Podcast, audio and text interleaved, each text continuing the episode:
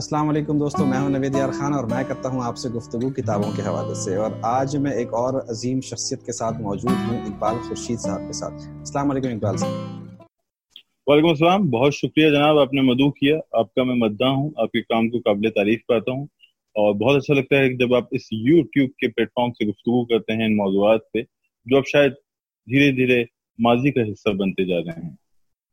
بالکل صحیح کہہ رہے ہیں، بہت شکریہ اقبال صاحب۔ آپ خود بھی ماشاءاللہ ایک بہت ہی ملٹی ٹیلنٹڈ قسم کی پرسنالٹی ہیں، اور میں یقین رکھتا ہوں کہ تمام سننے والے اور دیکھنے والے اقبال صاحب کو پہلے سے جانتے ہی ہیں، اور جو نہیں جانتے ان کے لیے تھوڑا سا تعارف یہ ہے کہ ویسے تو اقبال صاحب ماشاءاللہ بہت ہی زیادہ کیا نام ہے لکھنے کے حوالے سے جڑے ہوئے ہیں، اس کے علاوہ مختلف نیوز پیپرز کے ساتھ کنیکٹڈ رہے ہیں، مختلف میڈیا ہاؤسز میں جو ہے وہ ان کا رول رہا ہے، اور انٹرویوز کے ایک بہت بڑے کی پہچان جو ہے مطلب ہمارے یہاں کا اقبال صاحب ہیں، اور تقریباً میرے اندازے کے مطابق سات سو سے زائد انٹرویوز جو ہیں وہ آپ نے شاید کیے ہیں، لگ بھگ اتنی ہیں تقریباً، اور اس کے علاوہ ایک بہت ہی خوبصورت، بہت ہی بہترین اور بہت ہی میرے دل کے قریب کتاب جو ہے وہ تکون کی چوتھی جہت کے خالق بھی ہیں۔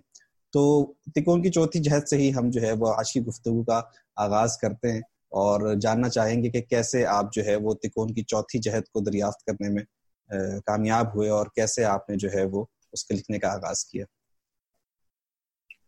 بہت شکریہ جناب، آپ نے جو تعارف کروایا اس کا بھی شکریہ۔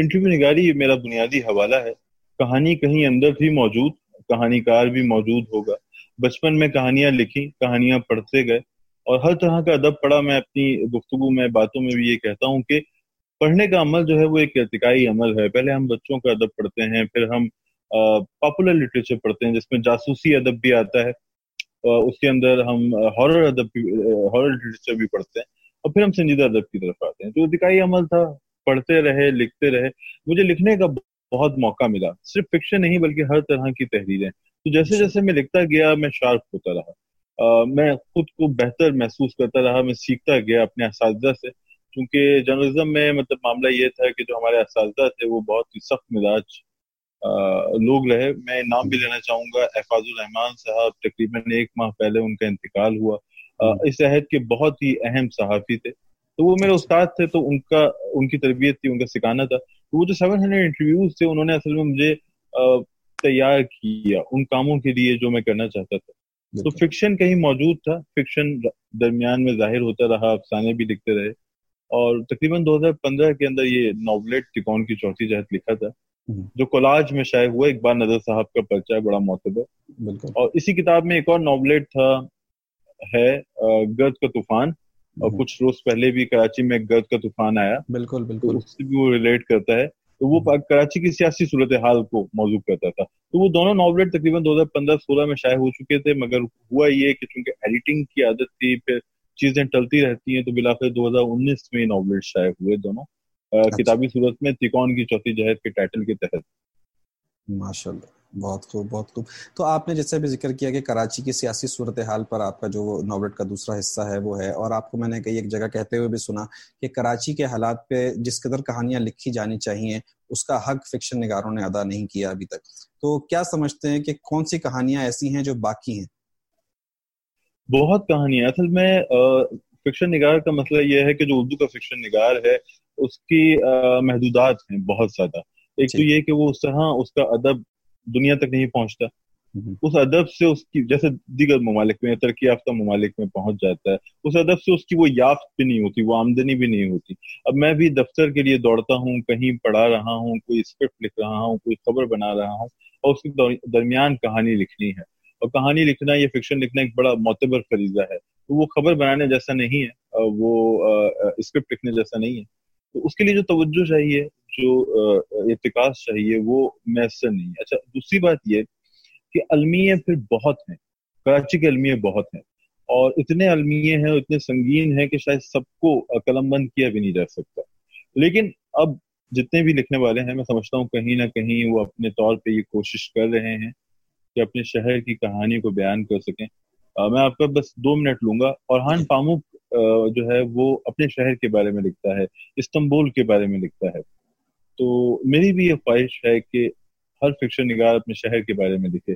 کراچی میرا شہر ہے اور میں اس کے بارے میں ایک ناولیٹ لکھا ہے، خواہش ہے، کچھ اور بھی لکھ رکھا ہے، کچھ افسانے ہیں، تو بس یہ خواہش ہے کہ اپنے شہر کو لکھا جائے، اور کراچی جیسا شہر تو اپنے اندر بہت کہانیاں رکھتا ہے. بالکل بالکل صحیح کہہ رہے ہیں آپ، ایسا ہی ہے. اور میں سمجھتا ہوں کہ شروع میں تو لکھا بھی گیا ایک حد تک، یا یہ کہہ لیں کہ جب شہر اچھا اچھا تھا تو ہم نے اچھا اچھا لکھ دیا اس کے بارے میں، آگے سمندر ہے اور اس طرح کی باتیں. اور اب شہر کے حالات جب خدا کی بستی لکھا گیا، خدا کی بستی، جی بالکل ایسے لازوال ناول جو ہیں وہ اس شہر نے جنم دیے ہیں. اور میں سمجھتا ہوں کہ آگے بھی جیسے کہ آپ نے کہا بالکل ایسا ہی ہے. اور جس قسم کا میری آواز آپ کو آ رہی ہے، جس قسم کا جی جی شہر ہمارا اتنا ملٹی کلچرل قسم کا، اور جس قسم کی مطلب اتنا زیادہ ملٹی کلچرل اور شہر پاکستان میں میری نالج کے مطابق تو نہیں ہے، کیونکہ میرا ذاتی طور پر خود تعلق بھی کراچی سے ہے، تو میں کراچی کو اور اس کی نفسیات کو بہت اچھے سے سمجھتا ہوں. تو میں سمجھتا ہوں کہ جتنا ملٹی کلچرل یہ شہر ہے، اتنے ملٹی کلچرل اور سٹیز ہمارے یہاں موجود نہیں ہیں. تو بہت یقین آپ صحیح کہہ رہے ہیں کہ ایسا ہی ہونا چاہیے. آ, لیکن اچھا ایک بات میں آپ سے جاننا چاہوں گا کہ میں نے ایک جگہ آپ کو کہتے سنا کہ آ, یا پھر یہ سوال کو اس طرح سے ری فریز کرتے ہیں کہ ادب کی کتنی شاخوں کو آپ جو ہے وہ دیکھتے ہیں؟ پاپولر لٹریچر جسے ہم کہتے ہیں، یا ڈائجسٹ لٹریچر ہے ایک، اور ایک جو ہے وہ ادب عالیہ ہے. تو آپ کیا سمجھتے ہیں کہ یہ جو ادب کی شاخیں ہیں یہ وجہ ہیں؟ آپ ان سے ایگری کرتے ہیں، یا آپ سمجھتے ہیں کہ نہیں ادب تو ادب ہے؟ فکشن ہمارے ہاں، اگر ہم خالصتاً فکشن کی بات کریں، وہ مغرب سے آیا ہے. مغرب سے ہمارے ہاں اس کی اصناف بھی آئیں. شارٹ اسٹوری ایک صنف ہے، ایک ناول صنف ہے، اور ناول کے اندر ہی ہم لٹریچر کو مختلف فارمس میں دیکھتے ہیں جس فارمس میں وہاں دستیاب ہیں، اور لگ بھگ ہم نے بھی ان کو انہیں ویسے ہی اختیار کیا. جیسے ڈائجسٹ وہاں تھے تو ہمارے یہاں آئے، وہاں پہ ہارر فکشن تھا تو ہمارے یہاں بھی ہارر فکشن ہوا، وہاں پہ فینٹیسی چلے داستانیں ہمارے یہاں تھیں، کہیں نہ کہیں کچھ اس کی جڑیں موجود تھیں، کچھ اس کی اس سے مشابہ چیزیں تھیں. لیکن بنیادی بات یہ کہ اصناف وہاں سے آئیں، تو وہ تقسیم جو کہ تو ہمارے یہاں اس کا اطلاق ممکن ہے. ایک لفظ کی وجہ سے یا ایک ترکیب کی وجہ سے اختلاف ہوتا ہے، وہ ہے ادب عالیہ. جو عالیہ کا اس لفظ ہے، اس سے ہم یہ تاثر بھرتا ہے کہ یہ وہ ادب ہے جو اعلیٰ ہے، اور دوسرا ادب کمتر ہے، یہ بہتر ہے، وہ خام ہے، یہ زندہ رہنے والا، وہ مر جانے والا. حالانکہ اس کے اندر مسئلہ یہ نہیں ہے، مسئلہ یہ کہ یہ کیٹیگری ہے. جو ڈائجسٹ ادب ہے وہ ڈائجسٹ کے ریڈرز کے لیے لکھا جاتا ہے، وہ ان پڑھنے والوں کے لیے نہیں لکھا جاتا جو ٹالسٹائے کو پڑھنا چاہتے ہیں یا ڈکنز کو پڑھنا چاہتے ہیں. اسی طرح جو پاپولر لٹریچر ہے یا جو جاسوسی لٹریچر ہے جو ابن صفی نے لکھا، اشتیاق احمد نے لکھا، وہ ان لوگوں کے لیے نہیں لکھا جاتا تھا جو منٹو کو یا بیدی کو پڑھنا چاہتے ہیں. تو یہ اصناف موجود ہیں، یہ الگ ہیں، ان کے اندر تقسیم ہے، شعبے بنے ہوئے ہیں، اور اس میں کوئی ایسا اختلاف نہیں ہے. تو ہر ایک کی اپنی اہمیت ہے، ہمیں اس اہمیت کو تسلیم کرنا چاہیے. ادب عالیہ کے بجائے شاید میں اس کو پاپولر ناول، ہارر ناول یا لٹریری ناول کہوں گا، میں اس کو ادبی ناول کہہ دوں گا. اگر وہ کوتلین کا ہے، اداس نسلیں ہیں، یا غلام باغ ہے، یا تارڑ صاحب کا کوئی ناول ہے، تو یہ اصناف ہے، ان کی اہمیت ہے. یہ جو تقسیم ہے یہ بھی طے شدہ ہے، اس پہ جھگڑا نہیں ہونا چاہیے، کوئی کمتر اور برتر نہیں ہے. ایک ارتقائی عمل ہے ریڈر کا، آپ کا اور میرا ارتقائی عمل ہو سکتا ہے، اسے لکھنے والے کے اوپر کوئی تہمت نہیں لگتی. ہاں یہ شکوہ کیا جاتا ہے پاپولر رائٹر سے کہ کبھی کبھار وہ چونکہ ٹرینڈس کو دیکھتے ہیں تو وہ ان چیزوں پہ بھی لکھتے ہیں جس پہ ایک عام ادیب سوچتا ہے کہ اسے نہیں لکھنا چاہیے، اور اس کی وجہ سے اختلاف جنم لے گا، یا ایک ایسی صورتحال پیدا ہوگی، ادیب کی ذمہ داری ہے کہ وہ نصوص ایشوز کو اس طرح پریزنٹ نہ کرے. تو یہ شکوہ بازار ہے. تو آپ یہ سمجھتے ہیں کہ جو ادب جس کیٹیگری میں ہے، اگر اس کو اسی کیٹیگری میں رکھ دیا جائے یا اس کو اسی کیٹیگری میں رہنے دیا جائے تو بہتر ہے، اور ہر کسی کا حق ہے کہ وہ جو کہانی اس کے دل میں ہے وہ پریزنٹ کرے، چاہے وہ ڈائجسٹ میں لکھ سکنے والی کہانی ہے تو ڈائجسٹ میں پبلش ہو، اور اگر وہ کسی کتابی صورت میں شائع ہونی چاہیے تو اسے اس ادب میں. تو پھر اب ادب عالیہ میں ہم کیسے، مطلب اگر میں ہی چاہوں آج کہ میں جی ادب عالیہ لکھوں تو مجھے کیا کرنا چاہیے؟ اب میں کس کے پاس جاؤں یہ پوچھنے کے لیے کہ سر میرا ادب عالیہ میں شامل ہوگا یا میں سسپینس ڈائجسٹ کا رائٹر ہوں؟ اچھا، اس میں تو میں نے کہا کہ ادب عالیہ والی ترکیب سے مجھے تھوڑا سا مطلب میں سمجھتا ہوں کہ یہ اتنی اچھی ترکیب نہیں ہے، اتنی اچھی اصطلاح نہیں ہے، یا ہوگی کہ کوئی جس نے بھی وضع کی ہوگی، جس نے بھی استعمال کی ہوگی. لیکن اگر ہم خالصتاً فکشن کی بات کریں تو ہم اس کو لٹریری ناول یا ادبی ناول کہہ لیتے ہیں. ایک فرق ہو سکتا ہے، اگر میں پاپولر لکھتا ہوں، جیسے میں اسکرپٹ لکھتا ہوں، اسکرپٹ رائٹنگ میرا ایک شعبہ ہے، تو وہاں میں ڈیمانڈ کو پیش نظر رکھتے ہوئے لکھتا ہوں. ٹھیک، کہ ڈیمانڈ یہ ہے کہ کہانی میں ہر سین میں انٹینسٹی ہو، جھگڑا ہو، جو ٹرینڈس ہیں ان کو فالو کیا جا رہا ہو. ابھی کورونا وائرس سے تو اس کا ذکر آئے, اور پاپولر ناول کے اندر بھی میں ٹرینڈس کو فالو کر سکتا ہوں کہ اگر ہم ایک خاص طرح کے جذبے, یک چند جذبات کو زیادہ اہم جانتے ہیں یا پڑھنے والا ان سے فوراً کنیکٹ ہو جاتا ہے, تو میں انہیں منظر کروں. اچھا, جو سنجیدہ لکھنے والا ہے اس کا مسئلہ سروکار اس کا جو ہے وہ زندگی ہوتا ہے, وہ زندگی کے بارے میں لکھنا چاہتا ہے, زندگی سے جڑے فلسفے کے بارے میں لکھنا چاہتا ہے, وہ انسان اور اس سے جڑے مسائل یا ان کا حل بھی پریزنٹ کرنے کی خواہش رکھتا ہے. اگر میں ایک ڈرامے کا اسکرپٹ لکھتے ہوئے ایسی کوششیں کروں تو پروڈیوسر جو ہے اگلے دن مجھے فائر کر کے نیا اسکرپٹ رائٹر لے آئے گا. اسکرپٹ رائٹنگ کی ڈیمانڈ الگ ہے. اسی طرح ڈائجسٹ کے اندر بھی دلچسپی کا عنصر پہلا سروکار ہے, لیکن ڈائجسٹ ادب میں دلچسپی اگر نہیں ہوگی دو صفوں کے آگے کہانی نہیں پڑے گی. پاپولر رائٹر جو بھی ہے وہ بھی دلچسپی کے عنصر کو پیش نظر رکھتا ہے, سنجیدہ ادیب بھی رکھتا ہے, لیکن بارہ سنجیدہ ادیب کا بنیادی سروکار دلچسپی نہیں ہے, بلکہ یہ ہے کہ وہ اپنی زندگی کو جیسے دیکھتا ہے ویسے بیان کرنے کی کوشش کرے, اس کا ان کے اس سے جڑے مسائل کھوجے. ایک چھوٹی سی مثال ہے جیمز جوئس کا جو ناول ہے یولیسس. اب اس کے بارے میں کہتے ہیں وہ ماڈرنسٹ رائٹر تھا, تو ماڈرنسٹ جو تھے ان کا ایک کانسیپٹ تھا کہ لکھا ایسا جائے کہ جو عام ریڈر ہے, جس کی ذہنی سطح کم ہے, وہ خود بخود اس کو چھوڑ کے چلتا بنے. تو اس نے اس کو ایک بہت ہی مشکل اسلوب میں لکھا, اور تجربات کا جو امکان ہے وہ ایک پاپولر ناول کے مقابلے میں غلام باغ میں تو ہو سکتا ہے, لیکن شاید ہم ڈائجسٹ میں اگر میں لکھ رہا ہوں یا محی الدین نواب بہت بڑے رائٹر تھے, لیجنڈ تھے, جینیس تھے, ہیں, ان کو اللہ تعالیٰ ان کے درجات بلند فرمائے, وہ بھی انہوں نے بھی اپنے طور پہ تجربات کیے, لیکن جو غلام باغ میں تجربہ ہوا, جو بہاؤ میں ہوا, شاید وہ ڈائجسٹ کے لیے نہ کر سکے. غلام باغ کو کیسے دیکھتے ہیں آپ کی ذاتی رائے میں؟ آپ کا ریویو تو میں نہیں دیکھ پایا ہوں ابھی تک. اچھا, جو ناظرین نہیں جانتے ان کے لیے عرض ہے کہ اقبال صاحب کا اپنا بھی ایک یوٹیوب چینل ہے, اور یہ وہاں پہ بہت ہی جی چھوٹا سا یوٹیوب چینل ہے. نہیں چھوٹا بڑا نہیں ہے سر, میں تو مطلب بہت زیادہ قائل ہوں آپ کے آپ کے ریویوز کا اور آپ کی بتائی ہوئی کتابوں کا, اور جو لوگ نہیں اب تک اس سے مستفید ہو سکیں اس ویڈیو کو دیکھنے کے بعد ضرور اس کو وزٹ کریں. اور اقبال صاحب وہاں پہ چھوٹی چھوٹی ریویوز پیش کرتے ہیں, چونکہ یہ خود ایڈیٹر رہے ہیں اور انہوں نے ساری زندگی کاٹ پیٹ کی ہے چیزوں کی, تو انہوں نے اپنے ریویوز کو بھی نا ون منٹ اسٹوری میں کنورٹ کرنے کی کوشش کی تھی. آئی ڈونٹ نو کہ اب وہ کنٹینیو کیوں نہیں ہو رہا, وہ مطلب اسٹوری کی لینتھ تھوڑی سی بڑھ گئی ہے, شاید اسٹوریز بڑی ہیں, لیکن وہ ون منٹ اسٹوری کے نام سے یہ بڑا اچھا ریویوز پیش کرتے ہیں. اور میں یہ چاہوں گا تو غلام باغ کے بارے میں جب بات صاحب نے نکلی تو آپ کے رائے کیا ہے اس غلام کے غلام باغ کے بارے میں؟ بڑے ڈفرینٹ قسم کا ناول ہے, سمجھنا بڑا مطلب مشکل سا ہوا.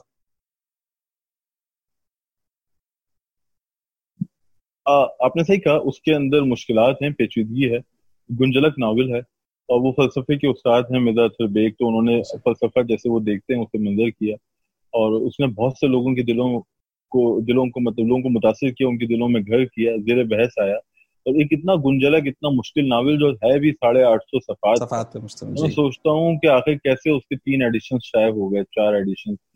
میں خیال ہوں دو ہزار پانچ یا چھ سوری شاید دو ہزار چھ یا سات کا ناول ہے یہ, اور ابھی دو ہزار بیس میں ہے, اور اس کے چار ایڈیشن شائع. زخیم اور گنجلک ناول کے چار ایڈیشن شائع ہونے کے اسباب ہوں گے. کہیں کہیں ابلاغ جو ہے وہ ثانوی حیثیت اختیار کر جاتا ہے. جو میں نے آپ سے کہا نا کہ پاپولر رائٹر یا ڈائجسٹ ادیب کے لیے دلچسپی عنصر ہے, پہلا سروکار ہے, دلچسپی گئی کہانی ختم. لیکن اس طرح کے لکھنے والوں کے لیے کبھی کبھار دلچسپی یا ابلاغ جو ہے, جیسے یولیسس کا ابلاغ اگر نہیں ہوتا یا کسی مارکیز کے ناول کا ابلاغ نہیں ہو رہا, تو شاید یہ مارکیز کا سردرد نہیں ہے, وہ اپنی بات کہنا چاہتا ہے. تو مرزا اطہر بیگ بھی اپنی بات کہنا چاہتے تھے, وہ اپنی بات کہتے چلے گئے. uh, ایک چیز مجھے یہ محسوس ہوتی ہے, چونکہ میں صحافی ہوں, یہ میری ویکنیس بھی ہو سکتی ہے, تو میں اختصار کی جانب جاتا ہوں.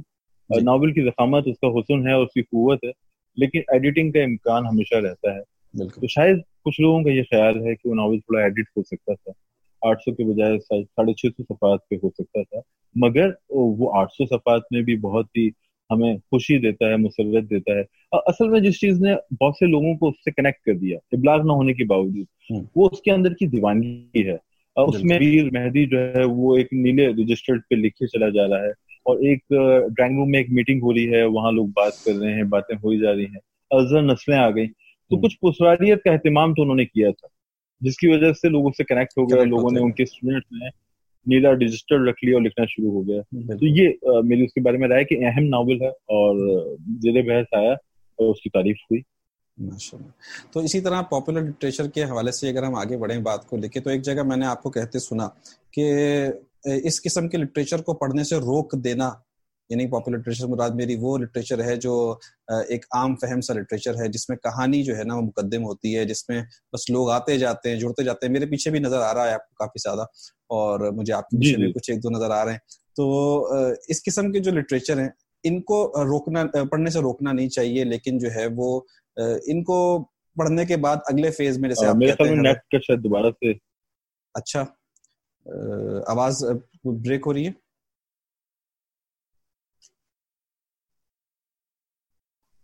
اب آپ کی آواز آئی مجھے.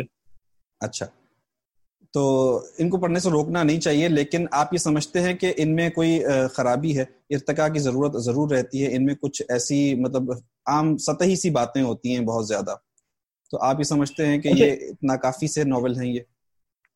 نہیں، ارتقاء احمد سے میری مراد یہ نا کہ جب میں بچہ تھا تو میں نے بچوں کا ادب پڑھا، نونہاد اور تعلیم و تربیت پڑھے، آپ نے بھی پڑھے ہوں گے.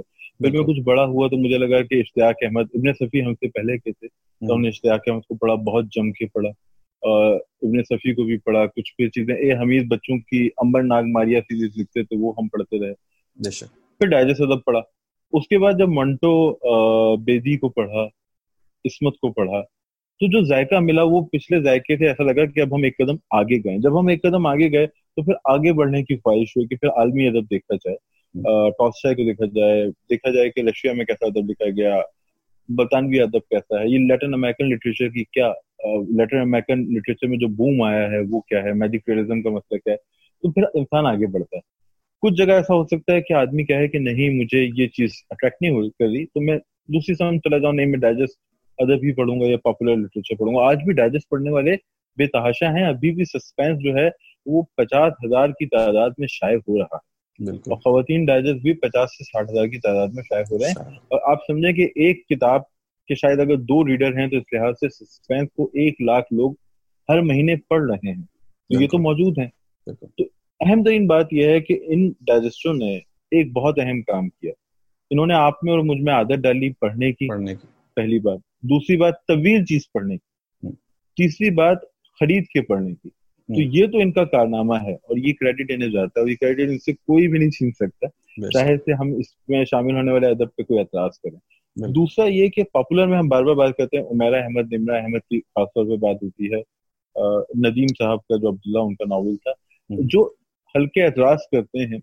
چونکہ میں نے انہیں اتنا جم کے نہیں پڑھا تو میں اس پہ اپنی رائے غصہ نہیں دے سکتا، کچھ حصے میں نے کچھ چیزیں پڑھی ہیں، لیکن اس پہ لوگ اعتراض یہ کرتے ہیں کہ کیونکہ اس میں چند خاص طرح کے جذبات کو ابھارا جاتا ہے ابھارا جاتا ہے جو زیادہ اٹریکٹیو ہیں، ریڈرز ان سے زیادہ کنیکٹ ہوتے ہیں، اور ان کی یہ اس وجہ سے مقبول قرار پاتے ہیں. اور یہ ہوتا ہی ہے، جو جاسوسی ادب ہے اس میں بھی تو ہمارے تجسس کو محمیز کیا جاتا ہے، بالکل. جو ہارر ادب ہے اس میں بھی ہمارے خوف کے عنصر کو ابھارا جاتا ہے. یہ سپلائی اینڈ ڈیمانڈ والا میرے خیال میں معاملہ ہے. سب کی اپنی جگہ ہے، اختلاف ہے. بہرحال جو سنجیدہ ادب ہے وہ ایک ارتقائی عمل میں آگے کی کڑی ہے. بالکل.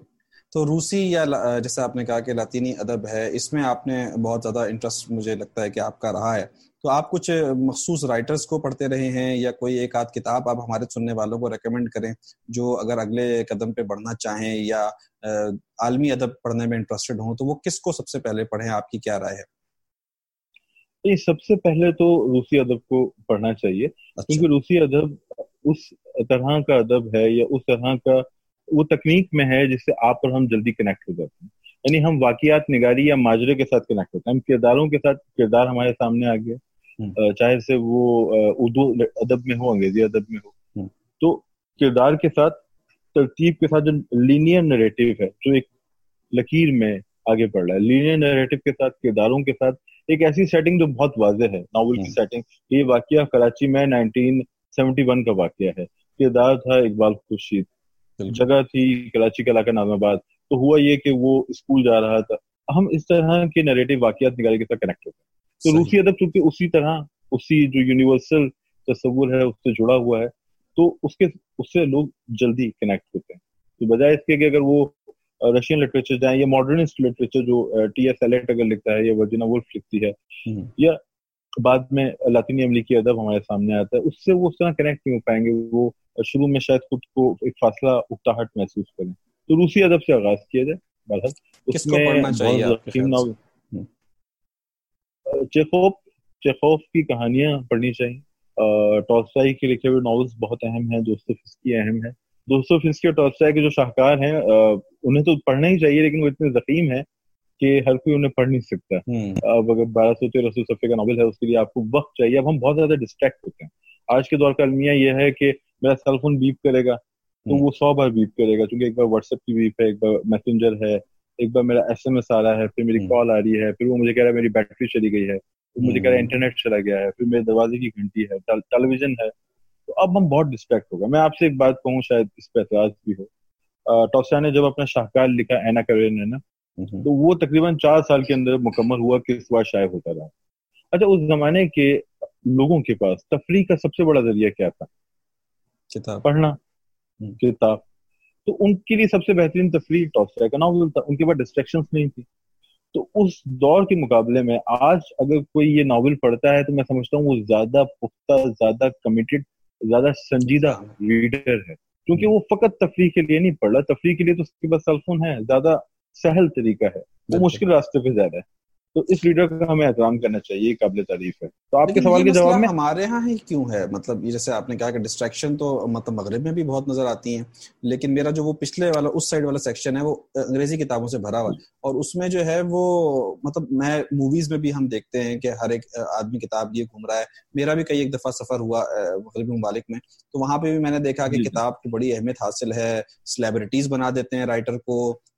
ابھی ہمارے سامنے یہ جو سیریز ہے پوری ہیری پوٹر کی, ہم نے دیکھا اس سے کمائی تو ہوئی اپنی جگہ پہ, لیکن اس کے علاوہ وہ خاتون جس نے لکھا وہ آج ہمارے لیے جے کے رولنگ, ہاں جے کے رولنگ جو ہیں وہ بڑی مطلب مشہور ہو گئی. اس کے علاوہ یہ کہ صرف ایک وہی نہیں ہے, بہت ہیں, نورا رابرٹس ہیں, دوسری ہیں. یہ اتنے ویلیویبل لوگ بن جاتے ہیں اور ہم تو ہمارے ادیبوں کو ڈھونڈتے رہ جاتے ہیں. بالخصوص میں ابھی تلاش کر رہا ہوں, مجھے ملتے ہی نہیں لکھنے والے, میں ان کو ڈھونڈتا رہتا ہوں کہاں ہیں. اس میں دو فیکٹرس ہیں. ایک تو یہ کہ آپ کو یاد ہوگا کہ ایک زمانے میں جو ہمارا اوپینین لیڈر تھا نا, رائے عامہ کا نمائندہ, وہ ادیب تھا. ٹیلی ویژن پہ امجد اسلام امجد اور افضل نظیم سید دکھائی دیتے تھے, تارڑ صاحب دکھائی دیتے تھے, سیلیبریٹیز یہ تھے. ایک زمانے میں گیلپ سروے ہوتا تھا شاید, تو دو سال تک تارڑ صاحب پاکستان کے مقبول ترین آدمی تھے. آج بھی ہوتا ہے. پروتلین حیدر آج بھی آج بھی اور پروتلین حیدر نہیں رہتے بالکل. تو پروتلین حیدر جو سب سے بڑی ادیبہ تھیں وہ پاکستان آئیں, تو جو تارڑ صاحب کی پاپولرٹی تھی اس نے بھی انہیں مطلب ان کا افیکٹ ہے کہ تارڑ صاحب اگر کیمرے کے سامنے. اشفاق احمد صاحب تھے, بانو قدسیہ صاحبہ تھی, ہم سب انہیں جانتے تھے. اس سے پہلے منو بھائی لکھتے تھے, یا جو بھی لوگ لکھ رہے تھے. خدا کی بستی شوکت صدیقی صاحب نے لکھا. تو اب آپ دیکھیں ہو کیا رہا تھا. شوکت صدیقی صاحب نے خدا کی بستی لکھا. خدا کی بستی پی ٹی وی کا پہلا بلاک بسٹر تھا, جس کو بعد میں کئی بار ریپروڈیوس کیا گیا. غالباً نائنٹین لاسٹ جو لیٹسٹ اس کا ہے, ہاں ایسے کچھ ہے جی نائنٹین. ٹیلی ویژن جب آیا اس کے کچھ ہی عرصے بعد خدا کی بستی سکسٹی ایٹ تھا, اس میں نشر ہوا. تو اب مدعا یہ تھا کہ تھوڑا سا میں گڑبڑا گیا پی ٹی وی کی تاریخ کے حوالے سے, کیونکہ ایوب خان کے دور میں ایوب خان کے دور میں آیا تھا سکسٹی ایٹ. ڈیفینیٹلی. اچھا, اب خدا کی بستی جب آتا ہے تو ہوتا کیا ہے؟ آپ اخبارات جو ہیں وہ خدا کی بستی کے بارے میں لکھتے ہیں. خدا کی بستی کا مصنف ہے شوکت صدیقی. ریڈیو خدا کی بستی کے بارے میں بات کر رہا, خدا کی بستی کے مصنف ہیں شوکت صدیقی. ٹیلی ویژن پہ انٹرویو ہو رہا ہے شوکت صدیقی. تو جتنے ہمارے پاس وہ ذرائع تھے جہاں تذکرہ ہوتا تھا, ان سب پہ ادب کا تذکرہ ہوا کرتا تھا. اب آپ دیکھیں کہ پاکستان کا سب سے بڑا چینل ہے Jio T V. Jio T V پہ غازی صلاح الدین صاحب نے چند ادبی پروگرام کیے, لیکن جیو جیسے پلیٹ فارم کے باوجود, غازی صلاح الدین کی شخصیت کے باوجود وہ پروگرام چل نہیں سکے. ایسا آپ سے پندرہ سال پہلے نہیں تھا, اگر چلے پچیس سال پہلے نہیں تھا. اگر کسی پروگرام میں فیض صاحب یا احمد فراز بیٹھے ہوئے ہیں تو اس کو تو توجہ سے دیکھا جائے گا. یہ کشور ناہید کو تو ہم پاکستان ٹیلی ویژن پہ دیکھتے تھے, اشفاق احمد کو ہم پی ٹی وی پہ دیکھتے تھے. تو اب ہوا یہ کہ ادیب کے جتنے پنکھ تھے نا, پر تھے جس سے وہ پرواز کر رہا تھا, اب سے بیس پچیس تیس سال پہلے وہ ایک ایک کر کے کٹتے چلے گئے. اب ریڈیو کے اندر شاید ریڈیو پاکستان میں کچھ حد تک, لیکن ٹیلی ویژن میں پرائیویٹ چینلس میں ہی نہیں ہے. تو جب اس کے پنکھ ہی نہیں ہے تو وہ اڑے گا کیسے؟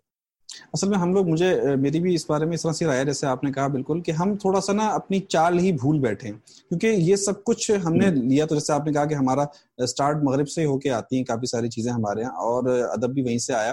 تو ہم نے یہ سب کچھ وہیں سے لیا, ٹیلی ویژن بھی ان سے لیا, اسٹائل بھی, یہ نیوز کو جو ہے وہ سم بھم بھم کر کے دکھانے کے اسٹائل ہیں, یہ بھی ہم نے ان سے ہی کاپی کیے ہیں.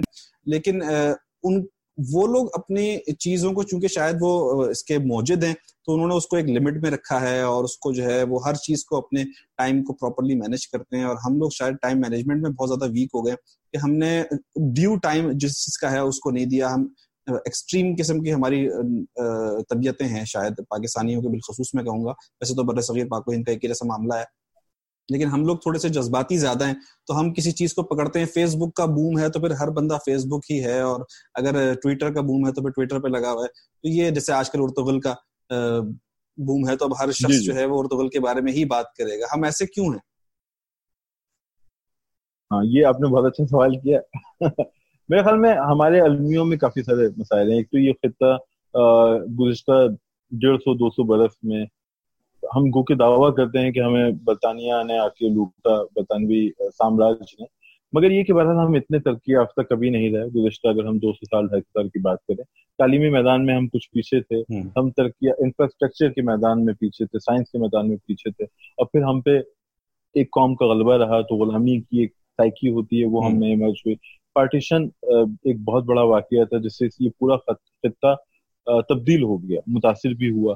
اچھا، پارٹیشن کے بعد اگر ہم صرف پاکستان کی بات کریں تو پاکستان کا جغرافیہ بہت عجیب تھا. ایک طرف آپ کے پاس گرم پانیوں کا خزانہ یعنی بندرگاہ تھی، ایک طرف آپ کے پاس بھارت ہے، دوسری طرف آپ کے پاس ایران ہے، افغانستان ہے، چین ہے، رشیا ہے، تو آپ ایک بہت ہی مشکل سچویشن میں موجود ہیں. تو یہ قدرت کا فیصلہ تھا. تو ان تمام چیزوں کا اثر ہمارے اوپر بطور قوم ہوا.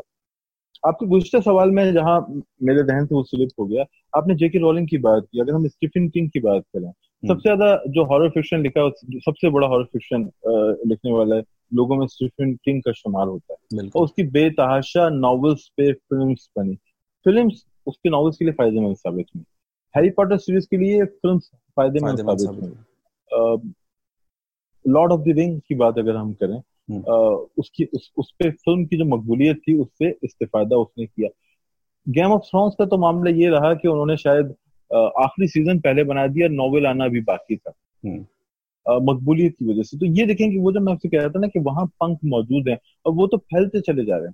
اب اس سے اندازہ لگائیں، ہیری پوٹر سیریز کی جو آخری ایپیسوڈ تھی وہ کتاب نمبر سات تھی، لیکن فلم کی اہمیت کے پیش نظر اس ساتویں کتاب کو دو حصوں میں، دو فلموں میں بنا کے پیش کیا گیا. تو وہاں جو یہ میڈیمس ہیں جہاں زیادہ پیسہ ہے، یعنی ہیری پوٹر لکھنے میں یا اس کو چھاپنے میں جتنی پوری دنیا میں پیسے لگے ہوں گے، شاید فلم بنانے میں اس سے کئی گنا زیادہ لگے. بالکل. تو وہ سارے میڈیم، ریڈیو، ٹیلی ویژن، اخبارات، فلم، وہ تمام میڈیمس ادیب کو سپورٹ کرتے ہیں. ایک چھوٹی سی بات ہے، انتظار حسین صاحب کو مین بوکر پرائز نہیں مل سکا. کچھ لوگوں کا خیال ملنا چاہیے تھا. میرے خیال میں اگر انتظار حسین کو بوکر پرائز مل جاتا اور مغربی میڈیا اس پہ لکھتا یا عالمی میڈیا دکھتا تو شاید کچھ ہمارے اور ادیبوں کی جانب بھی دنیا متوجہ ہوتی ہے، ان کا ترجمہ کرتی. جب ترجمہ کرتی تو وہ چیز باہر جاتی، جب وہ باہر جاتی تو کسی ناشر کو دلچسپی ہوتی کہ دیکھیں ایک ایسا ملک جو ایٹمی پاور ہے لیکن جس کے بے شمار مسائل ہیں، جو جنگیں لڑ چکا ہے اپنے پڑوسیوں سے، جہاں غربت ہے. افغان وار کا بھی اس نے مشاہدہ کیا ہے، تو دیکھیں اس کے ادیبوں نے کیا لکھا. اگر ہمارے کسی ادیب کو غلطی سے اتفاقاً نوبل پرائز مل جائے تو میں سمجھتا ہوں کہ اس طرح کے جو ہمیں ایک سپورٹ چاہیے، ایک واقعہ، ایک جھٹکا اگر ہمیں ملے گا تو ہمارا ادب شاید دنیا کے سامنے آئے، وہاں تولا جا سکے. اگر ہمارا ادب کمزور ہے تو کہہ دیں گے اچھا جی خدا حافظ، یا اگر اس میں تھوڑی قوت ہے تو اسے رکھ لیا جائے گا. تو کچھ ہمیں بدقسمت، ہم تھوڑے رہے ہیں، ہم نے ادیبوں کو اہمیت نہیں دی. ترجمہ کیوں نہیں ہوتے ہماری کتابوں کے؟ ہمارے یہاں تو خود اتنے تجربے کار ترجمہ نگار ہیں اور میرے خیال سے کیے جا سکتے ہیں. اردو میں تو دوسری زبانوں کا ہم ترجمہ ضرور کرتے ہیں، اچھی بات ہے، وہ تو ہونا ہی چاہیے، لیکن یہ کہ اگر ہمارا ادب بھی، جیسے اتنی بہترین کتابیں آپ نے جن کے ذکر کیے، انتظار حسین صاحب کی کتابیں ہیں یا اور ہمارے بڑے جو لکھنے والے ان کی کتابوں کا ترجمہ کیے جائیں، خود ہم کریں بجائے اس کے کہ کوئی ہمیں انوائٹ کرے گا جی آپ اپنی کتاب بھیج دیں ہم ترجمہ کریں گے. ہم لوگ بھی تو کر سکتے ہیں ترجمہ. نہیں، اس میں دو باتیں ہیں. ایک تو یہ کہ جن لوگوں نے عالمی ادب کا ترجمہ اردو میں کیا ان سب کو تو میں خراج تحسین پیش کرتا ہوں. اور ان میں ایک صاحب کا نام میں بار بار لیتا ہوں، شاہد حمید. یہ وہ آدمی تھا جس نے اداروں کے کرنے کا کام کیا.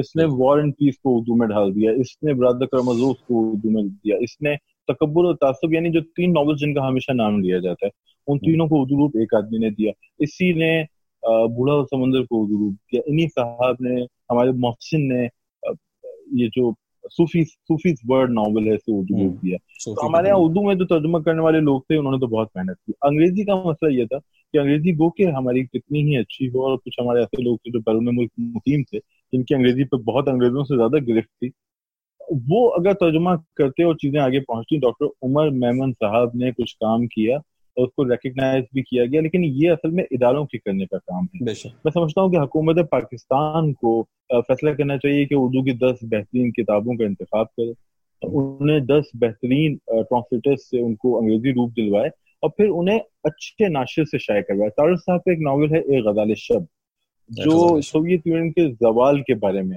ہے. اب اس ناول کا انگریزی میں ترجمہ ہوا لینن پوسیل کے نام سے, لیکن مجھے نہیں پتا کہ وہ کہاں تک پہنچ سکا. ترجمہ کہتے ہیں کہ مناسب ہے, اچھا ترجمہ ہے اور ناول بھی اچھا ہے, لیکن کیا وہ دنیا تک پہنچ سکا کہ ایک اردو ادیب نے سوویت یونین کے زوال پہ جو کہانی لکھی وہ کہاں پہنچے؟ تو اگر کوئی بڑا ناشر اسے شائع کرے گا تو وہ کہانی آگے پہنچے گی. تو کافی سارے بیریئرس ہیں. میں سمجھتا ہوں کہ حکومتی سطح پہ کام ہونا چاہیے, فرد کے کرنے کا کام, پر کر بھی لے گا نا, نتیجہ نہیں آئے گا. قطب نے اپنے ناول کا خود ترجمہ کیا, لوگوں نے کہا آپ نے اچھا ترجمہ نہیں کیا. عبداللہ حسین نے اپنے ناول کا خود ترجمہ کیا, اس پہ بھی لوگوں نے یہی اعتراض کیا. شمس الرحمان فاروقی نے اپنے ناول کا خود ترجمہ کیا. تو میں سوچ رہا ہوں کتنے دکھ کی بات ہے کہ ہمارے اردو کے ادیب, بہترین ادیب, اپنا سب سے اہم کام کر چکے ہیں, یعنی ادب لکھ چکے ہیں, اور وہ خود ہی ترجمہ بھی کر رہے ہیں تو خود ہی ترجمہ بھی کر رہے ہیں تو یہ کرناک ہے. تو ترجمہ کرنا چاہیے, حکومت کا کام ہے, حکومت کرے, اور بعد میں اچھے ٹرانسلیٹر ڈھونڈے اور اس کو پروموٹ کریں. بالکل بالکل آپ صحیح کہہ رہے ہیں کہ ان کو پے کر کے بھی ہم ترجمہ کروا سکتے ہیں. بہت زیادہ اگر حکومتی سطح پہ کیا جائے گا یہ کام تو ضروری نہیں ہے کہ انسان اپنی وش کے اوپر یہ کام کرے. جب آپ اس کو پے کر کے کرتے ہیں تو وہ دا بیسٹ کام کرنے کی کوشش کرتا ہے. تو آپ ظاہر ہے بہت زیادہ کنیکٹڈ ہیں لٹریچر سے بھی, اور بہت زیادہ مصروفیت ہے. آپ سے میری ایک اور جو چیز ملتی ہے وہ یہ کہ ہمارا کہیں نہ کہیں سعودی عرب سے بھی واسطہ رہا ہے. میں نے سنا کہ آپ بھی سعودی عرب سے مقیم رہے ہیں. تو سعودی عرب جیسے ملک میں میں نے ایک دفعہ لائیو سیشن کر رہا تھا تو مجھے خاتون نے, پتہ نہیں کون تھی, انہوں نے کمنٹ کیا کہ سعودی عرب کے لوگ بھی کتاب پڑھتے ہیں. تو میں آپ سے بھی پوچھنا چاہوں گا کہ کیا آپ کو نہیں لگتا کہ بیرون ملک رہنے کے بعد اردو سے ناطہ ٹوٹ جاتا ہے یا ادب سے ناطہ ٹوٹ جاتا ہے؟ دیکھیں, دیوانگی ہو تو ناطہ قائم رہتا ہے. دیوانگی تھی, ہم پاکستان آیا کرتے تھے دو مہینے کے لیے, یہاں کتابیں ڈھونڈتے تھے, خریدتے تھے, بیگ میں بھر کے لے جاتے تھے, بیگ میں سامان رکھنے کی جگہ کم ہوتی تھی.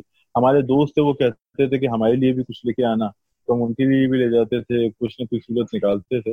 اور اب کیا ہوا ہے, یقینی طور پہ جتنی کتابیں آپ لے کے گئے ہیں تو آپ کو اپنی جدوجہد کی کہانی لکھنی چاہیے کہ آپ نے یہ جو ریک بھرا ہے یہ کیسے ممکن ہوا, کتنے آپ بریف کیس, کتنے بیگس آپ نے کتابوں کے بھرے ہوں گے. لیکن اب یہ کہ میں سمجھتا ہوں ایک امکان پیدا ہوا ہے کہ اگر ریختہ پہ کوئی کتاب ہے یا کوئی کتاب پی ڈی ایف فارم میں ہے اور وہ ایک سے دوسری جگہ سفر کرتی ہے واٹس ایپ کے ذریعے یا کسی ای میل کے ذریعے, تو اس سے ایک صورت پیدا ہوئی ہے. اب جیسے اجرا ہے, انفارچونیٹلی اجرا کے آخری شمارے ہم اپلوڈ نہیں کر سکے, شاید آپ میرے پیچھے یوسفی نمبر دیکھ سکیں. اجرا کا ہم نے ورڈ پریس پیج بنایا ہوا ہے اور اس پہ ہم اپلوڈ کر دیتے ہیں. تو ظاہر سی بات ہے چھ سو ہزار صفحات, ہزار کی تعداد میں پرچہ چھپتا ہے, سب تک نہیں پہنچ سکتا. لوگ خریدنا بھی چاہیں تو ان کو اتنے پیسے پے کرنا پڑیں گے, کوئی بات تو وہ اسے ویب سائٹ کے ذریعے دیکھ سکتے ہیں. تو اس طرح کی کچھ امکانات تو پیدا ہوئے ہیں, لیکن باہر رہنے والے بھی پڑھتے ہیں. آپ کی بھی ایگزامپل میں سمجھتا ہوں اور بھی بہت سارے لوگ ہیں. ایک اردو کے بہت عظیم بڑے عزیز تھے فہیم عزمی صاحب, ان کے بھی زندگی کا بڑا حصہ سعودی عرب میں گزرا. بالکل. تو میری ایک اور سوال میں ہمیشہ یہ ہوتی ہے کہ یہ جو پی ڈی ایف جیسے بھی آپ نے ذکر کیا کہ ورژن ہوتا ہے, اور کہیں نہ کہیں مجھے ذاتی طور پہ پہلے یہ لگتا تھا کہ جو پی ڈی ایف فارمیٹ ہے اس کو پڑھنے سے میں کہیں نہ کہیں پائریسی کا حصہ بن رہا ہوں, اور کہیں نہ کہیں میں لکھنے والے کے جو ہے وہ دال روٹی جو ہے وہ جو چلتی ہے بیچارے کی وہ بھی روکنے کی کوشش کر رہا ہوں. لیکن آفٹر انٹرویوئنگ مینی آف لکھنے والے, انہوں نے مجھے سمجھایا کہ نہیں بھائی ایسا کچھ نہیں ہے, ہمیں تو ویسے بھی کچھ نہیں ملتا, تو اگر آپ پڑھ لیں گے تو کم از کم چار لوگ پہچان تو لیں گے, ہمیں تو پڑھنے دیں, جو پی ڈی ایف میں پڑھ رہا ہے اس کو پی ڈی ایف میں پڑھنا تھا. یہ تو دراصل سارا پبلشر کی ڈیفینس کی کوٹھی کی اینٹیں ہیں جو ہم نے لگانی ہے لکھ لکھ کے. اس پہ کہتے ہیں کہ آپ کو اصولی بات کرنی چاہیے. میں تو پی ڈی ایف کے حق میں ہوں ایک حد تک. میں پائریٹڈ کتابوں کو بھی برا نہیں سمجھتا, غریب ملک ہے ہمارا, ہم بھی کچھ ہماری اتنی یافت نہیں ہے. تو اگر ہمیں اگر جے کے رولنگ کے ناولس یا سڈنی شیلٹن کے ناولس جب ٹولسٹوائے کے ناول ڈیڑھ سو روپے میں مل جائیں تو اس میں کیا برا ہے اگر ہم آٹھ سو روپے خرچ نہ کرنا پڑے, تو اس میں تو کوئی برائی نہیں ہے. اچھا دوسری بات یہ کہ جو پاپولر ہمارے یہاں لکھنے والا ہے وہ اپنی کتاب کی پی ڈی ایف پہ روک لگانا چاہے, اس کا ناشر لگانا چاہے, وہ تو خود اس کا سرزد نہیں ہے, اس کا ناشر لگوانا چاہے تو لگوائے. مجھ جیسے رائٹر کا تو معاملہ یہ ہے کہ میں تو ہم تو قاری ڈھونڈتے ہیں, قاری تلاش کرتے ہیں, ریڈر تلاش کرتے ہیں, تو ریڈر جہاں ملے اس تک پہنچا دیتے ہیں. میں آپ سے چھوٹی سی بات شیئر کر رہا ہوں. تکون کی چوتھی جہت جتنے لوگوں نے پڑھا ہوگا, تکون جب شائع ہوا تھا تو پینتالیس دن میں, چونکہ ہم نے اس کو سیلف پبلش سیلف پبلیکیشن کا تجربہ کیا, اچھا چونکہ بہت سارے دوست ہمارے نشر و اشاعت کے میدان میں ہیں, ان سے سیکھا سمجھا, اور اس سے پہلے چونکہ ہم اجرا بھی شائع کر رہے تھے, کچھ اور دوستوں کی کتابیں بھی ہم نے رواں کے تحت شائع کی تھی. رواں ایک چھوٹا سا پبلشنگ ہاؤس ہے, بہت ہی چھوٹا سا, جس کا مقصد یہ تھا کہ بس دوستوں کی مدد کی جا سکے. خیر تو ہم نے اسے خود شائع کیا, ایک بجٹ ہم نے اس کا رکھا, اور پینتالیس دن کے اندر اس کا پورا بجٹ ہم نے ریکور کر لیا, یعنی جتنا سرمایہ لگا تھا وہ ہم نے ریکور کر لیا. اور پینتالیس دن بعد اس کی تقریباً رونمائی ہوئی تھی, جہاں ہم نے یہ اعلان کیا کہ ہم اس کے دوسرے ایڈیشن پہ جا رہے ہیں, اور تقریباً ڈھائی ماہ میں اس کا دوسرا ایڈیشن آ گیا. تو یہ سب اس وجہ سے ہوا کہ سوشل میڈیا کے ذریعے ہم نے اسے پروموٹ کیا, ہم نے وہ ٹولس یوز کیے جن کی ضرورت تھی. اچھا اب یہ تو اس ناول کا قصہ ہے کتابی صورت کا, اس سے پہلے یہ سافٹ کاپی کی صورت بہت سے دوستوں نے پڑھا تھا, کیونکہ میں نے آخر میں اسے خاصا ایڈٹ کیا, تو وہ ایک ویب سائٹ پہ بھی تھا. تو جب میں اس کو کتابی صورت دینے لگا تو میں نے اس ویب سائٹ سے درخواست کی کہ میں آپ کو شکر گزار ہوں کہ آپ نے اسے ریڈرس تک پہنچایا, لیکن فی الحال میں اسے کتابی صورت میں لا رہا ہوں, تو آپ اسے کچھ دیر کو ہٹا لیں. تو انہوں نے تعاون کیا. تو ہم تو ریڈرس تلاش کرتے ہیں, اور جہاں مل جائے تو اچھی بات ہے.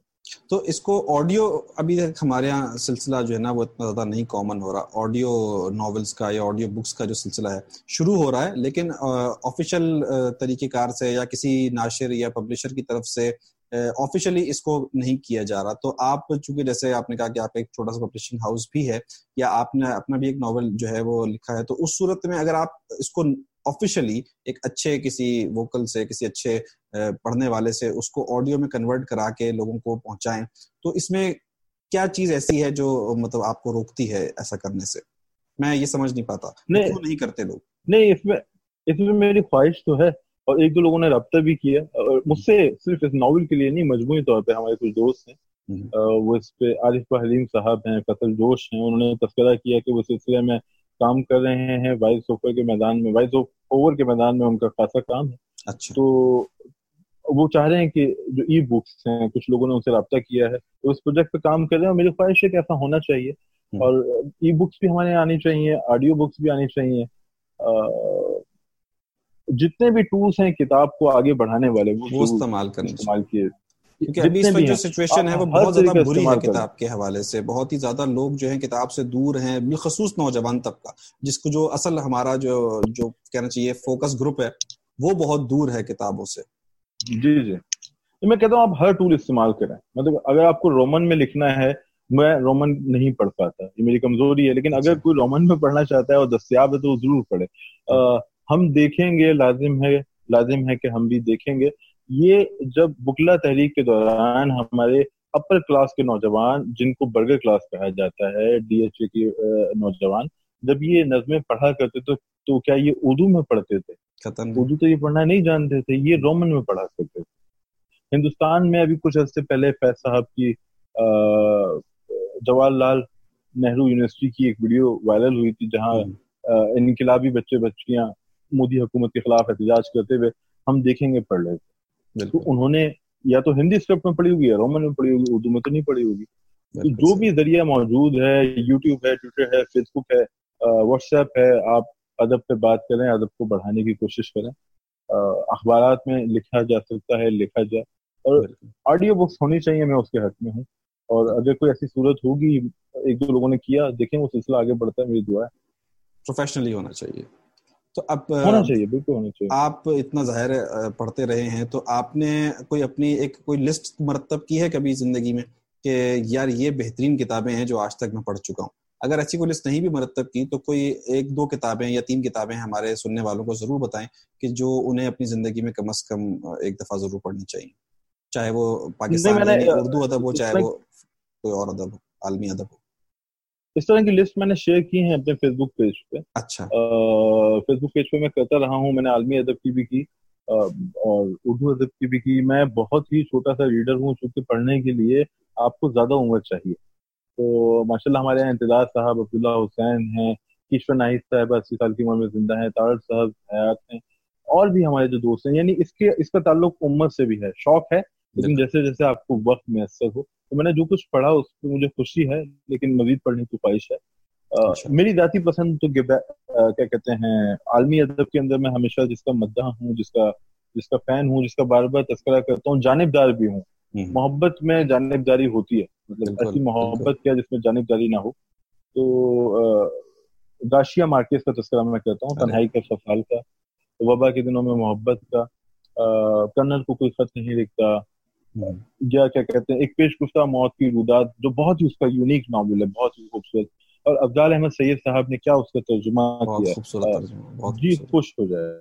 اور تنہائی کے سو سال تو میں بالخصوص، تو میں اس معاملے میں جانبدار ہوں. میں کہتا ہوں کہ مارکیز عظیم ترین نہ ہو، لیکن مجھے تو وہی سب سے زیادہ پسند ہے. اورحان جی اورحان پاموک جو ترکی کا ناول نگار ہے، اس کو میں بہت زیادہ ایڈمائر کرتا ہوں. اس کا novel my name is read, اسے پڑھ کے مجھے لگا کہ بالکل ایک نئی دنیا اس آدمی نے تخلیق کر دی، بہت ہی رسک لیا اس نے.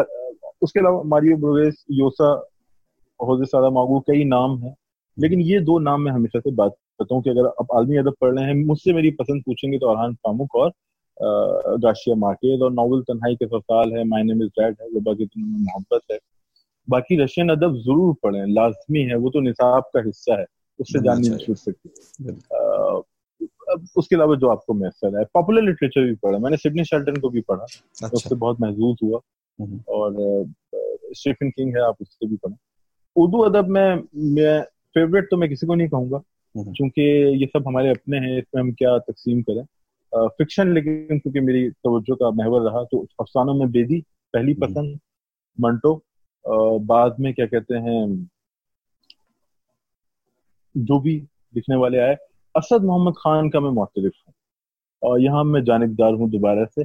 میں سمجھتا ہوں کہ جو مزیدار فکشن اسد محمد خان نے لکھا، جیسی پل لطف زبان، جیسے ہم ایک شاندار چاٹ صدر کے اندر جا کے آپ کھاتے ہیں، اس میں آپ چمچہ لیتے ہیں تو آپ کو اندازہ نہیں ہوتا کہ ابھی کھٹی چٹنی ہے یا میٹھی چٹنی ہے، اور ابھی پاپڑی ہے. آپ ایک چمچے میں دس ذائقے لیتے ہیں. یہ اسد محمد خان کا فکشن ہے.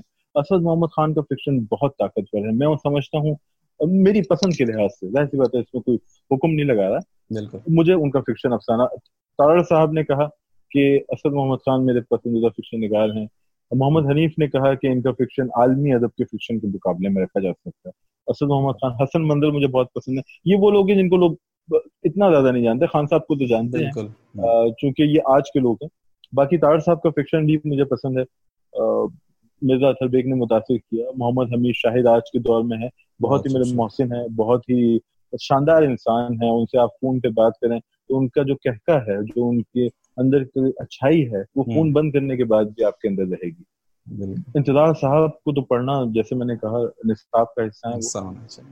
اس طرح بہت سارے نام ہیں، لیکن اگر میں بہت کسی کو ریکمینڈ کروں تو میں کہوں گا اسد محمد خان کو فوراً پڑھ لیں، منٹو بیدی کو فوراً پڑھ لیں، اور عالمی ادب میں مارکیز کو پڑھیں، اورحان پاموک کو پڑھیں. اور روسی ادب سے تو مطلب کوئی قرار نہیں ہے، چاہے آپ کو پسند ہو نہ ہو. خواتین کا ذکر نہیں کر رہے؟ نہیں، قطلین ہے اس وقت، اس کے علاوہ واجدہ تبسم ہے.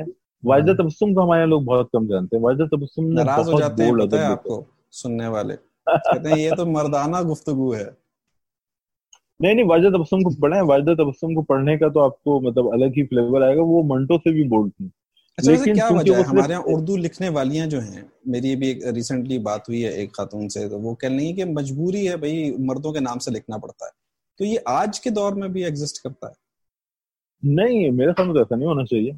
بھائی جب آپ کے پاس سب سے بڑا نام اردو ادب میں پہلا قطلین حیدر کا ہے، اور عصمت کے بارے میں جو دلیری تھی، جو ان کا شخصیت کا اثر تھا، تو اور پھر واجدہ نے لکھا بہت دلیری کے ساتھ. بعد میں بانو قدسی آئیں، کشور ناہید تھیں، فہمیدہ ریاض تھی. مطلب کیا نام تھا. اصل جو ماڈرنسٹ تھے، اصل جو روشن خیال طبقہ تھا، وہ تو یہی تھا. انہوں نے ہی ایک راستہ نکالا. تو یہ تو ہمارا فخر ہے. اور اگر کوئی خواتین کے نام سے لکھ رہی ہیں تو مجھے اس کا علم، مردوں کے نام سے لکھ رہی ہیں تو مجھے اس کا علم نہیں ہے. لیکن یہ میں سمجھتا ہوں کہ کوتلینڈ عصمت، اس سے آگے ہم بڑھتے ہیں واجدہ کی میں بات کروں گا. واجدہ کا میں ذکر بار بار اس لیے کرتا ہوں کہ وہ اس طرح ان کا چرچا نہیں ہو سکا شاید کیونکہ وہ ایک خاص کلچر ہی کو مدد کرتی تھی، لیکن بہت دلیری سے انہوں نے لکھا. بعد میں بانو آپا کے لکھے پہ بہت سارے اعتراضات کیے جاتے ہیں، مجھے بھی ان سے شکوہ ہے ایک ریڈر کی حیثیت سے، ایک محبت کرنے والے شخص کی حیثیت سے. میں ان سے بھی اپنا محبت کرتا ہوں، مجھے ان سے شکایت بھی ہے. کشور ناہید ہیں، فہمیدہ ریاض ہیں. بعد میں پاپولر لٹریچر میں بھی اگر عمیرہ اور نمرہ نے لکھا ہے، جو کہ میں ان کا ریڈر نہیں ہوں لیکن میں سمجھتا ہوں کہ قابل تعریف ہے وہ کام، اور اچھی کاوش ہے کہ وہ لوگوں کو پڑھنے کو اکسار. بالکل، تو بہت خوشی ہوئی اقبال صاحب آپ سے بات کر کے، اور آپ نے بہت ہی زیادہ پروڈکٹیو قسم کی گفتگو کی. آپ نے جو وقت دیا بہت قیمتی تھا آپ کا، اور ظاہر ہے آپ نے جتنی مصروفیت اپنی گنوائی ہے اور وہ اور اس کے علاوہ جن سے میں آپ کا واقف ہوں وہ تو آپ نے یہاں پہ چیزیں نہیں بھی بتائیں. بہت مصروف ہستی ہیں آپ، اور کئی جگہ آپ نے جو ہے وہ اپنے علم کا جادو جگایا ہوا ہے. ہاں، پاؤں پھنسائے میں، یہ بھی کہہ سکتے ہیں، پھنسائے میں. اصل میں زندگی جو ہے نا وہ مسلسل دوڑنے کا نام ہے. تو ہم گو کہ ایک ہی جگہ پہ، میں ایک ہی شہر میں ہوں کراچی میں. میں ٹریول کرنا پسند نہیں کرتا، بہت کم ٹریول کرتا ہوں. میرے لاز ہیں، دوست ہیں، وہ لاہور میں ہے، کوئی کوئٹہ میں ہے. وہ مجھ سے کہتے ہیں کہ کب آؤ گے، تو میں کہتا ہوں کہ میرے لیے تو بہت ہی ایک سب سے مشکل عمل ہے ٹریول کرنا. لیکن بہرحال کافی جگہ میں مصروف رہتا ہوں. میری خواہش ہے کہ مجھے کچھ وقت میسر آئے، جب وقت میسر آتا ہے تو میں اسے ضائع کر دیتا ہوں ہر تخلیقی آدمی کی طرح. تو مجھے بہت خوشی ہے، مجھے بہت اچھا لگا کہ آپ جو کام کر رہے ہیں میں اس کو بہت زیادہ ایڈمائر کرتا ہوں. اور میں تمام لوگوں سے کہتا ہوں کہ جتنے میڈیمس ہیں، یوٹیوب ہے، تصنیف حیدر نے کسی زمانے میں آڈیو بکس کا سلسلہ شروع کیا تھا، میں ان کو اتنا فالو نہیں کر سکا، ان کا چرچا میں نے سنا. ریختہ نے جو کام کیا کس طرح اردو ادب کو انہوں نے ایک جگہ اکٹھا کیا، بالکل. تو اس طرح جتنے پلیٹ فارمس ہیں یہ فیوچر کے پلیٹ فارمس ہیں، ان پہ آپ کو آنا پڑے گا.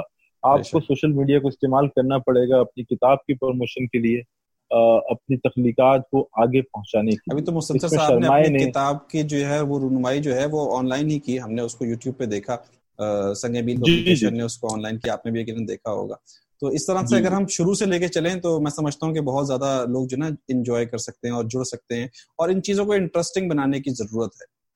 کئی دفعہ ایسا محسوس ہوتا ہے کہ اگر ہمارے جو کریٹو لوگ ہیں جیسے کہ آپ ہیں یا اور لکھنے والے ہیں، وہ اگر تھوڑا سا اپنا کریٹو ذہن چھوٹے چھوٹے سے چیزیں اس میڈیم کے لیے بھی لکھیں یا کتاب کو پروموٹ کرنے کے لیے بھی لکھیں، صرف کتاب نہ لکھیں، کتاب کو پروموشن کے لیے بھی کچھ لکھیں، میں سمجھتا ہوں کہ بہت زیادہ افادیت جو ہے اس کی ہوگی معاشرے کے لیے. بھائی اس میں ہوئے کہ ہمارے دوست جو ہیں لکھنے والے، وہ ایک فیس بک پوسٹ پہ تو پیسے نہیں لگتے، میں سمجھتا ہوں تھوڑے سے ہمارے لوگ کنجوس ہیں. آپ کی ماشاء اللہ بہت اچھی پوسٹ ہوتی ہے، میں ہر وقت اس کو فالو کرتا ہوں اور محظوظ ہوتا ہوں بہت. I'm really grateful. I'm grateful. میں میں سمجھتا ہوں کہ اگر آپ ایک کتاب پہ دو بار بھی پوسٹ کر دیں گے تو آپ کی جیب سے کون سے دو سو روپے چلے گا، بالکل آٹھ سو روپے چلے گا. Facebook post is free free ہے، اس سے کچھ بھی نہیں ہوگا. اور آپ یہ بھی نہیں سوچیں کہ آپ نے کسی کتاب کا تذکرہ کیا تو اس سے وہ کتاب اگر بہت کمزور تھی آپ کو نہیں کرنا چاہیے تھا. پوائنٹ یہ ہے کہ فیس بک پوسٹ کی ریچ محدود ہے، آپ کی فرینڈ لسٹ میں اگر چار ہزار لوگ ہیں تو سب تک نہیں پہنچے گی، اور یہ بلا معاوضہ ہے، مارک زکربرگ آپ کو چارج نہیں کرے گا. تو برائے مہربانی اس میں نہ جھجکیں، اس میں گھبرائیں نہیں.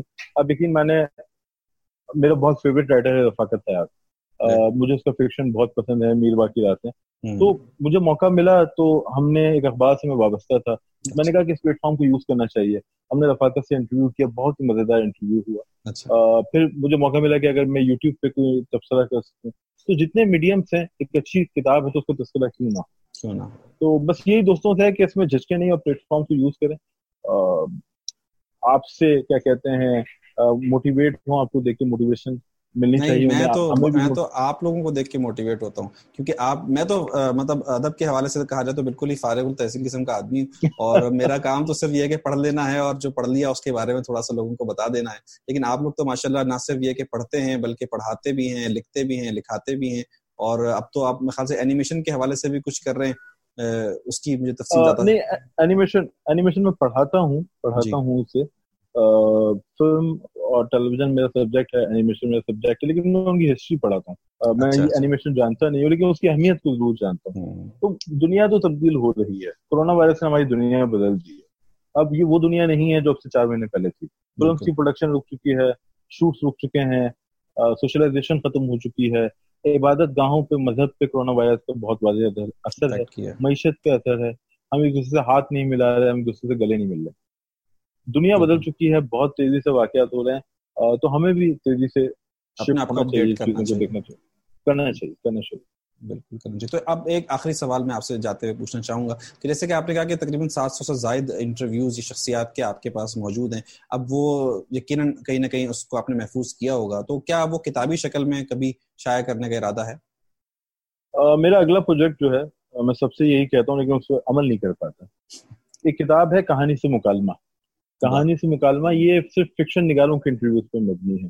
کچھ انٹرویوز میں نے کیے اخبارات کے لیے, کچھ انٹرویوز میں نے کیے جو بیشتر تھے, سیون ہنڈریڈ انٹرویوز جو تھے ان میں سے نائنٹی نائن پرسینٹ تو اخبارات کے لیے تھے, لیکن دس فیصد انٹرویوز میں نے جو ادبی جریدہ اجرا, احسن سلیم اس کی مدیر تھے, احسن سلیم نے وہ پودا لگایا تھا, نثر نظم کے بہت اچھے شاعر تھے, بہت بڑے مدیر تھے, ان کے انتقال کے بعد اب میں کوشش کر رہا ہوں اس سے آگے بڑھاؤں, تو اجرا کے اندر وہ انٹرویو شائع ہوئے. اب نام دیکھیے, انتظار حسین ہیں, عبداللہ حسین ہیں, مستنصر حسین تارڑ ہیں, اسد محمد خان ہیں, فہمیدہ ریاض ہیں, محمد حمید شاہد ہیں, احسن منظر ہیں, محمد حنیف ہیں, مرزا اطہر بیگ ہیں. تو دس سے گیارہ انٹرویوز ہیں صرف فکشن نگاروں کے. وہ کتاب میں نے ایک جگہ رکھ لی ہے, اکٹھی کر لی ہے, اور اگر خواہش ہے کہ اگلی کتاب ہو تو یہ انشاءاللہ. تو یہ انٹرویوز کی کہانی ہے, بہت زیادہ باقی لوگ مجھ سے کہتے ہیں انتظار کریں گے کہ وہ ضرور شائع ہونی چاہیے ایسی ایک کتاب.